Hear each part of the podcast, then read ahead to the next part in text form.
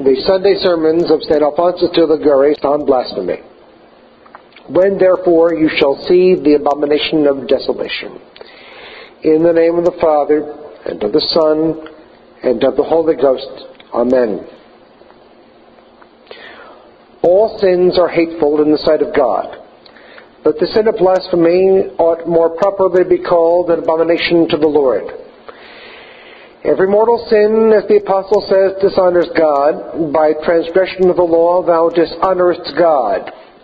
Other sins dishonor God indirectly by the violation of his law, but blasphemy dishonors him directly by the profanation of his most holy name. Hence, St. Chrysostom teaches that no sin exasperates the Lord so much as the sin of blasphemy against his adorable name. Dearly beloved Christians, allow me then, this day to show you first the great enormity of the sin of blasphemy, and secondly, the great rigor with which God punishes it. First point, on the great enormity of the sin of blasphemy. What is blasphemy? It is the uttering of language injurious to God. It is, according to the definition of theologians, language that contumes against God. O God, who does man assail when he blasphemes? he directly attacks the Lord. He hath strengthened himself against the Almighty. Are you not afraid, O blasphemers, says St. Ephrem, that the fire will come down from heaven and devour you? Or that the earth shall open and swallow you up? The devil, says St. Gregory Nazianzen, trembles at the name of Jesus and we are not afraid to profane it. The vindictive assail a man who is their unequal, but by their blasphemies, blasphemers appear to seek revenge against God, who does or permits what is displeasing to them. There is a great difference between an act of contempt towards the portrait of a king and an insult offered to his person. Man is the image of God, but the blasphemer offends God himself. He who blasphemes, says St. Athanasius, acts against the very deity itself. The man who violates the law is guilty of a crime, but he who attacks the person of his sovereign commits an act of treason. Therefore he receives no mercy, but is chastised with the utmost severity. What then shall we say of the man who blasphemes and insults the majesty of God? If, said the high priest Heli, one man shall sin against another, God may be appeased in his behalf. But if a man shall sin against the Lord, who shall pray for him? The sin of blasphemy then is so enormous that the saints themselves appear not to have courage to pray for a blasphemer. Some sacrilegious tongues blaspheme the God who preserves their existence.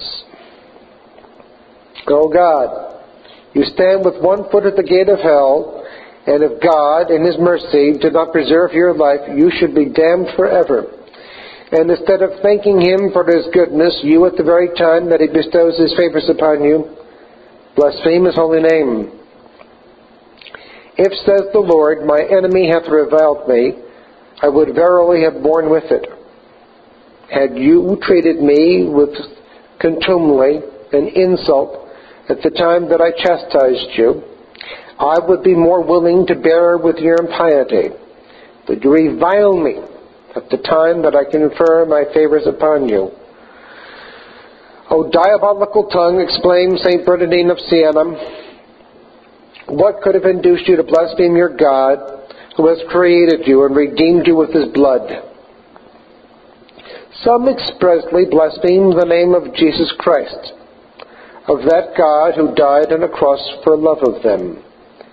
O God, if we were not subject to death, we should be glad to die for Jesus Christ in order to make some little return of gratitude to a God who gave his life for us.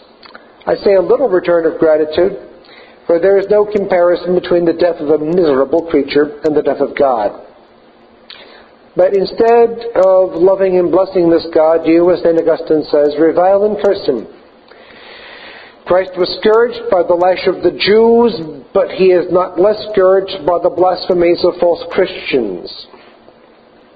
Some have blasphemed and insulted the Virgin Mary, that good mother who loves us so tenderly and prays continually for us. Some of these blasphemers have received a horrible chastisement from God. Surius relates in the 7th of August that a certain impious Christian blasphemed the Blessed Virgin and pierced her image with a dagger. As soon as he went out of the church to which the image belonged, he was struck by a thunderbolt and reduced to ashes. The infamous Nestorius blasphemed and induced others to blaspheme Most Holy Mary by asserting that she was not the Mother of God.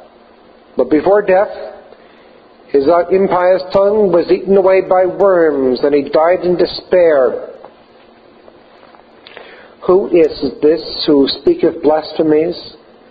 He is a Christian who has received the holy sacrament of baptism, in which his tongue has been in a certain manner consecrated to God.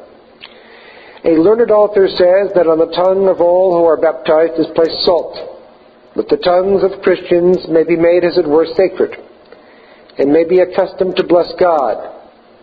And the blasphemer afterwards makes this tongue, as St. Bernardine says, a sword to pierce the heart of God.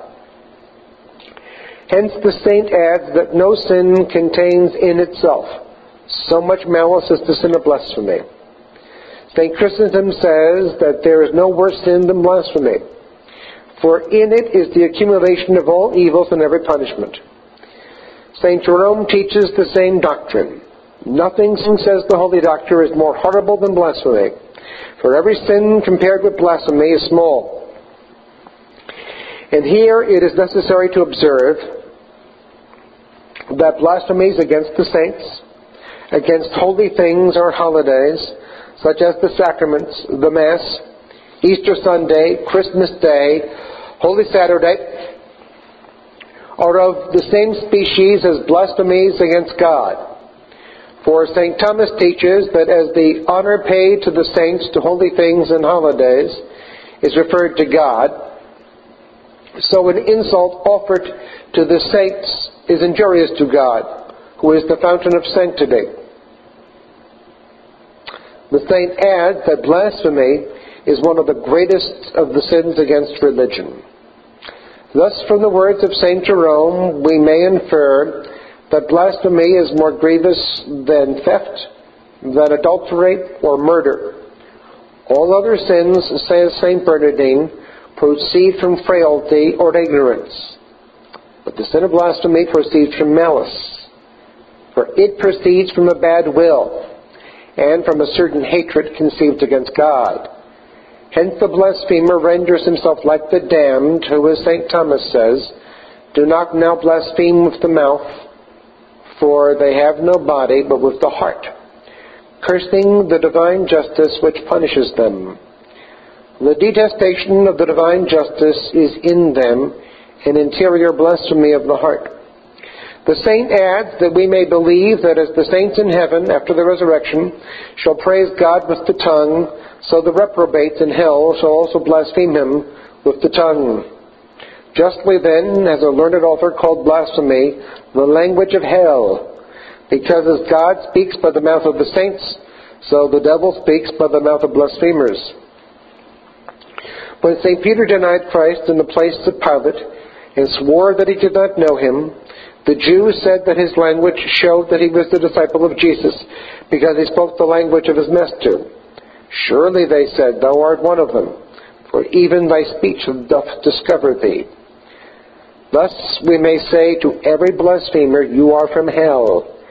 You are a true disciple of Lucifer, for you speak the language of the damned. St. Antonine writes that the entire occupation of the damned in hell consists in blaspheming and cursing God. In proof of this doctrine, the saint deduces the following text of the Apocalypse. And they gnawed their tongues for pain, and they blasphemed the God of heaven. The holy doctor afterwards adds that he who indulges in the vice of blasphemy already belongs to the number of the damned, because he practices their art. To the malice of blasphemy is added the malice of scandal, which generally accompanies blasphemy. For this sin is ordinarily committed externally and in presence of others. St. Paul reproved the Jews because by their sins they caused the Gentiles to blaspheme our God and to laugh at his law. For the name of God through you is blasphemed by the Gentiles. But how much more criminal are Christians who by their blasphemies induce other Christians to imitate their example? How does it happen that in certain provinces blasphemies are never, or at least very seldom heard, and that in other places this horrible vice is so prevalent that the Lord may say of them, My name is continually blasphemed all the day long. In the squares, houses, cities, villas, nothing is heard but blasphemies. How does this happen? Some of the inhabitants learn to blaspheme from others. Children from their parents, servants from their masters, the young from the old. In some families, particularly the vice of blasphemy seems to be transmitted as an inheritance. The father is a blasphemer, hence the sons and nephews blaspheme. To this inheritance their descendants succeed, O accursed father. Instead of instructing your children to bless the name of God, you teach them to blaspheme him and his saints. But I reprove them when they blaspheme in my presence. Of what use are these reproofs? When with your own mouth you give them bad example. For God's sake, for God's sake, O fathers of families, never blaspheme. But be particularly on your guard never to blaspheme in presence of your children.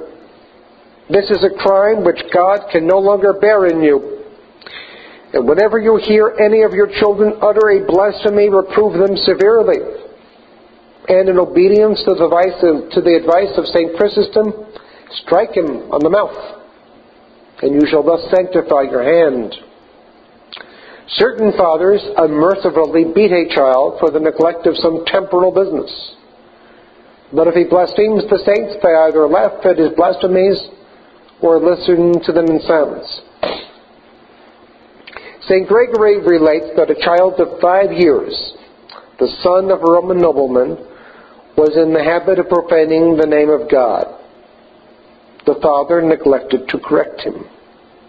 But he one day saw his son pursued by certain black men. The child ran to embrace his father, but they, who were so many devils, killed him in the father's arms and carried him with them to hell. Second point on the great rigor with which God punishes the sin of blasphemy. Woe to the sinful nation, they have blasphemed the Holy One of Israel. Woe to the blasphemers, eternal woe to them. For according to Tobias, they shall be all condemned. They shall be condemned that shall blaspheme thee. The Lord has said by the mouth of Job, Thou imitatest the tongue of blasphemers, thy own mouth shall condemn, and not I. In pronouncing the sentence of your condemnation, God will say, It is not I that condemn you to hell, it is your own mouth with which you have dared to revile me and my saints that condemns you. Poor, miserable sinners. They shall continue to blaspheme in hell for their greater torment. Their very blasphemies in hell shall always remind them that they are damned forever in punishment of their blasphemies on earth. But blasphemers are punished not only in hell, but even on this earth. In the old law they were stoned by the people. And he that blasphemeth in the name of the Lord, dying, let him die. All the multitude shall stone him. In the new law, they were condemned to death by the Emperor Justinian. Saint Louis, King of France, ordered them to be punished by perforating their tongue and by branding their forehead with a red hot iron. And when they afterwards relapsed into blasphemy, he ordained that they should die on the scaffold. Another author says that the law renders blasphemers as being infamous incapable of giving testimony. By the constitution of Gregory XIV, they were deprived of Christian burial. In the Authentica, it is said that blasphemies bring on famine, earthquakes, and pestilence. You, O blasphemer, complain that though you labor and submit to fatigue, you are always in poverty. You say, I know not why I am always in misery. Some malediction must have fallen on my family. No. The blasphemers which you utter are the cause of your wretchedness and make you always an object of God's malediction. Oh, how many melancholy examples could I mention of blasphemers who have died a bad death. Father Segneri relates that in Gascony, two men who had blasphemed the blood of Jesus Christ were soon killed in a quarrel and torn to pieces by dogs. In Mexico, a blasphemer, being once reproved, answered, I will hereafter blaspheme more than I have hitherto done. During the night, he found his tongue sewed under the pellet and died in that miserable state without giving the least sign of repentance. Chryselius relates that a certain person was struck blind in the very act of blaspheming. Another, in uttering a blasphemy against St. Anthony, was seized by a flame which issued from the image of the saint and was burnt alive. In his book against blasphemy, Sarnelli relates that in Constantinople, a man called Simon Tornaco, who had blasphemed God, began like a mad dog to lacerate his own flesh and died in his madness. Another author states that a person who had been guilty of blasphemy had his eyes distorted and that, that on falling on the ground he bellowed like an ox and continued to roar aloud until he expired. In the Gallican Mercury, Book 10, we read that a man named Michael, who had been condemned to be hanged, when they felt the pain of the halter, burst out into blasphemies and died instantly. After death, his head fell from the body and the tongue remained hanging out from the neck, as black as a coal. I abstain from fatiguing you with other terrible examples. You can find a great many of them in the work of Father Sarnelli against blasphemy. But to conclude, Tell me, O blasphemers, if there be any of you present, what benefit do you derive from your accursed blasphemies. You do not receive pleasure from them. Bellarmine says that blasphemy is a sin which produces no pleasure. You derive no profit from them, for as I have already said, your blasphemies are the cause of your poverty and wretchedness. You derive no honor from them, your fellow blasphemers, have a horror of your blasphemers, blasphemies, and call you a mouth of hell. Tell me then, why do you blaspheme? Father, the habit which I have contracted is the cause of my blasphemies. But can this habit excuse you before God? If a son beat his father and say to him, My father, I have compassion on me, for I have contracted a habit of beating you, would the father take pity on him? You say that you blaspheme through the anger caused by your children, your wife or your master. Your wife or your master put you into a passion, and you take revenge on the saints. What injury have the saints done you?